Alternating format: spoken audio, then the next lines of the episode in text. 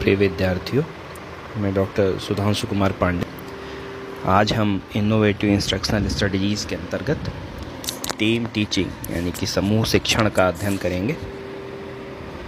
समूह शिक्षण को परिभाषित करते हुए जेटी सैपलिन कहते हैं team teaching is a type of instructional organisation involving teaching personnel and the students assigned to them in which two or more teachers are given responsibility looking together for all or a significant part of the instruction for students सूक्ष्म शिक्षण का प्रारंभ उन्नीस में United States of America की Harvard university में किया गया था। ब्रिटेन में इस आइडिया को जे इरीमैन ने 1960 में इंट्रोड्यूस किया और शिकागो यूनिवर्सिटी में फ्रांसिस चेज ने टीम टीचिंग का प्रयोग किया। क्या है समूह शिक्षण? It is an innovation in teaching strategy ये नवाचार है। शिक्षण नीतियों में, ये इतना सरल है सरल स्ट्रेटजी है जिसमें कई अध्यापक मिलकर विषय को सामूहिक रूप से, विषय का सामूहिक रूप से शिक्षण करते हैं और यह सुसंगठित होती है। टीचर्स, शिक्षक मिल कर के अनुदेशों को, अनुदेशनात्मक सामग्री को, अनुदेशनात्मक उद्देश्यों के अनुरूप विद्यार्थियों के सम्मुख प्रस्तुत करते हैं। लचीली प्रणाली है। शिक्षक आपस में विद्यार्थियों के अधिकतम लाभ के लिए for the maximum good of students मिलजुल करके शिक्षण कार्य करते हैं। क्या क्या विशेषताएँ हैं समूह शिक्षण की टीम टीचिंग की, ये जान लेते हैं। जैसा कि पहले हमने विमर्श किया कि समूह शिक्षण टीम टीचिंग एक फ्लेक्सिबल स्ट्रेटजी है, एक लचीली स्ट्रेटजी है टीचिंग की। इसमें एक महत्वपूर्ण विशेषता इसकी कलेक्टिव रिस्पॉन्सिबिलिटी है। सभी शिक्षकों पर सामूहिक रूप से ज़िम्मेदारी होती है। मॉडिफिकेशन ऑफ़ स्टूडेंट बिहेवियर विद्यार्थियों के व्यवहार परिवर्तन की। For the learning of student विद्यार्थियों के अधिगम की।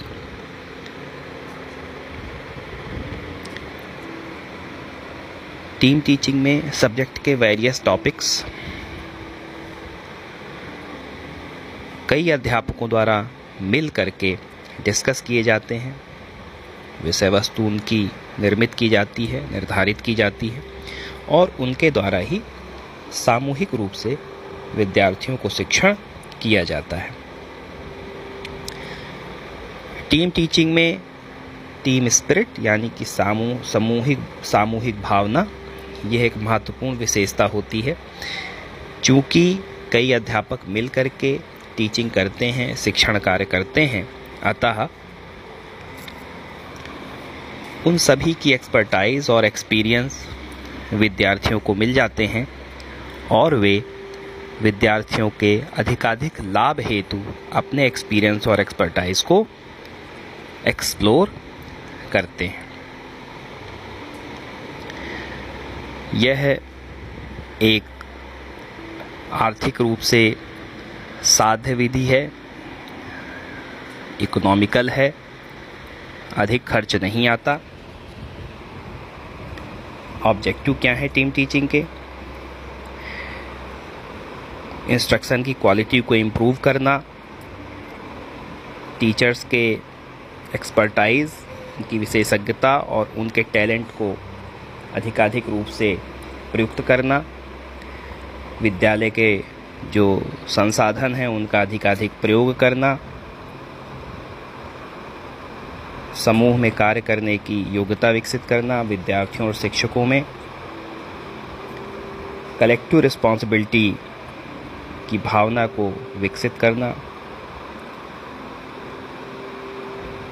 विद्यालय में लचीलेपन को, विद्यालय की समय सारणी में कंटेंट डेवलपमेंट में कंटेंट डिलीवरी में इवेलुएशन में एक लचीलेपन को विकसित करना, जिससे जो अधिगम प्रक्रिया है, वह विद्यार्थी केंद्रित बन सके। टीम टीचिंग के सिद्धांत क्या हैं? पहला, विद्या अध्यापकों को ड्यूटी का जो एलोकेशन है, जो उनके कर्तव्यों का निर्धारण है, वो उनकी रुचि, उनकी योग्यता और उनकी, उनके व्यक्तित्व गुणों के आधार पर होना चाहिए।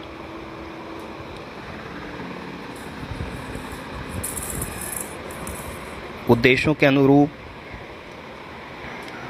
विद्यार्थियों के समूह अलग अलग आकार के अलग अलग कैरेक्टरिस्टिक के होने चाहिए।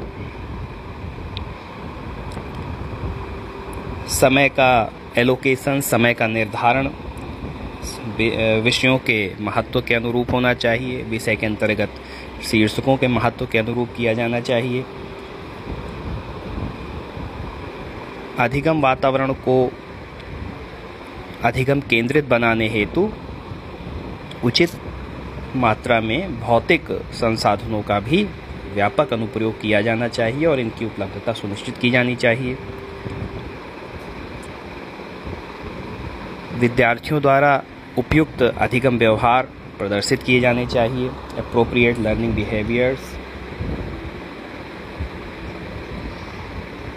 मूल्यांकन एवं पर्यवेक्षण कंस्ट्रक्टिव होना चाहिए। फॉर्मेटिव असेसमेंट किया जाना चाहिए। अब प्रकार देख लेते हैं कि टीम टीचिंग के प्रकार क्या हैं और टीम किस किस प्रकार से बनाई जा सकती हैं। तो हम देख सक, हम कह सकते हैं कि जो टीम बनेगी, जो समूह बनेगा, वो एक सिंगल डिपार्टमेंट का हो सकता है, जहाँ किसी एक इंस्टीट्यूशन के किसी एक डिपार्टमेंट के अध्यापकों की एक टीम बन करके कार्य करती है। एक टीम ऐसी हो सकती है जिसमें वेरियस डिपार्टमेंट्स के लोग सम्मिलित हों, विभिन्न विभागों के, विभिन्न डिसिप्लिन्स के, विभिन्न विभागों के अध्यापक सम्मिलित होकर के एक समूह बना सकते हैं।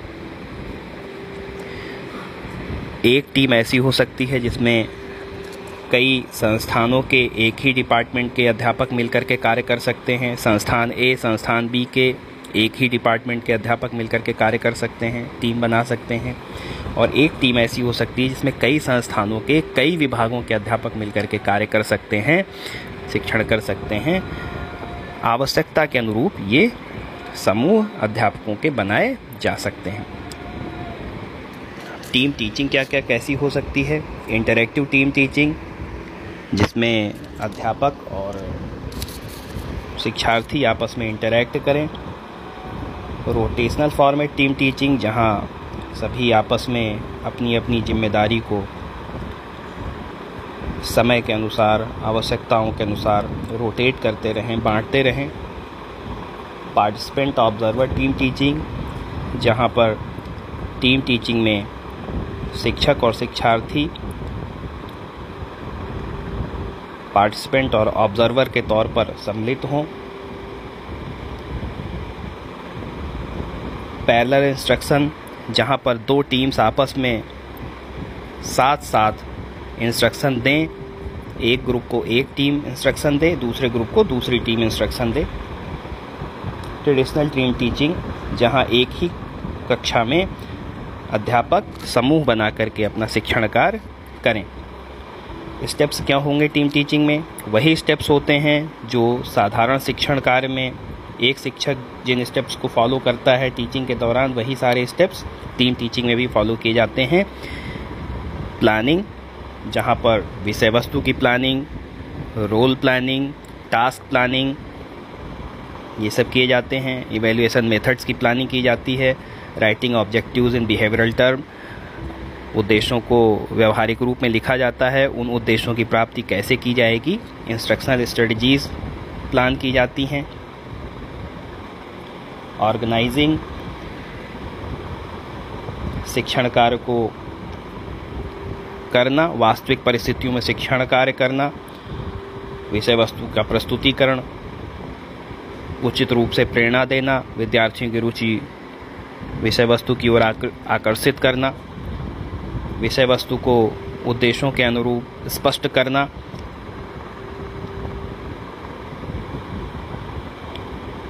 विद्यार्थियों को पुनर्बलन देना और सुपरविज़न।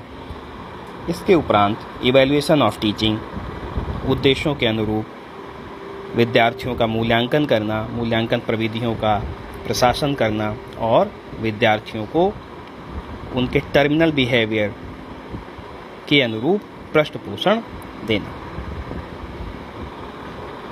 लाभ क्या है? अध्यापकों के लिए इसके लाभ हैं। मिलजुल करके कार्य करते हैं, एक दूसरे से सीखते हैं, एक दूसरे की एक्सपर्टाइज से, एक दूसरे की इंटेलिजेंस से, एक दूसरे की स्किल्स और नॉलेज से वे सीखते हैं, अपना इम्प्रूवमेंट करते हैं, उनका प्रोफेशनल इम्प्रूवमेंट होता है। इंटरडिसिप्लिनरी रिसर्चेज और इंटरडिसिप्लिनरी वर्क अंतरानुशासनिक शोध को सीखते हैं। उसमें एक्सपर्टाइज उनकी होती है।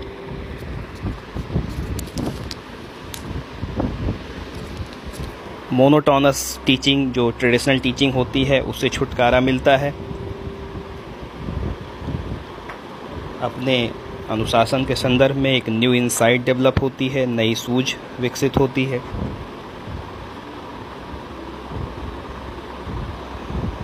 लीडरशिप क्वालिटी डेवलप होती है और ग्रुप डायनामिक्स की क्वालिटीज़ डेवलप होती हैं।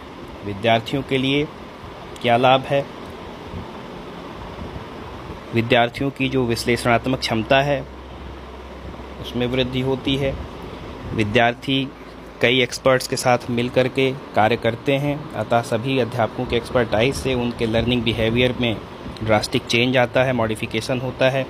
टर्मिनल बिहेवियर को अच्छी और जल्दी प्राप्त कर सकते हैं, अच्छी तरह से और जल्दी प्राप्त कर सकते हैं। विद्यार्थियों को डिसिप्लिन्स के क्रॉस सीखने का मौका मिलता है और इस तरीके से मल्टी डिसिप्लिनरी और इंटर डिसिप्लिनरी लर्निंग होती है।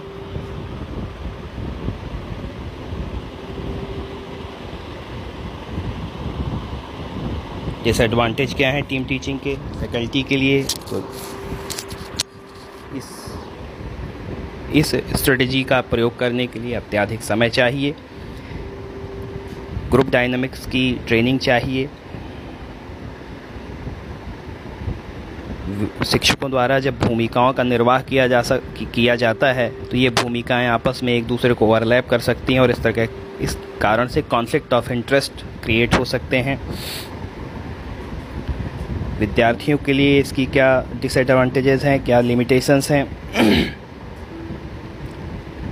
विद्यार्थी कई एक्सपर्ट्स के संपर्क में आते हैं, अतः वो कॉन्सेप्ट्स के कारण कॉन्सेप्ट्स को लेकर के कंफ्यूज हो सकते हैं। और इवेलुएसन स्ट्रेटजीज़ में डिस्पैरिटीज़ आ सकती हैं। इवेलुएसन रिलायबल नहीं होगा। अलग अलग लोग जब इवेलुएशन करेंगे तो उसमें डिस्पैरिटी आ सकती है। इन सीमाओं का निवारण किया जा सकता है। इन सीमाओं का निवारण करके समूह शिक्षण या टीम टीचिंग को और बेहतर बनाया जा सकता है। आज के लिए इतना ही। बहुत बहुत धन्यवाद।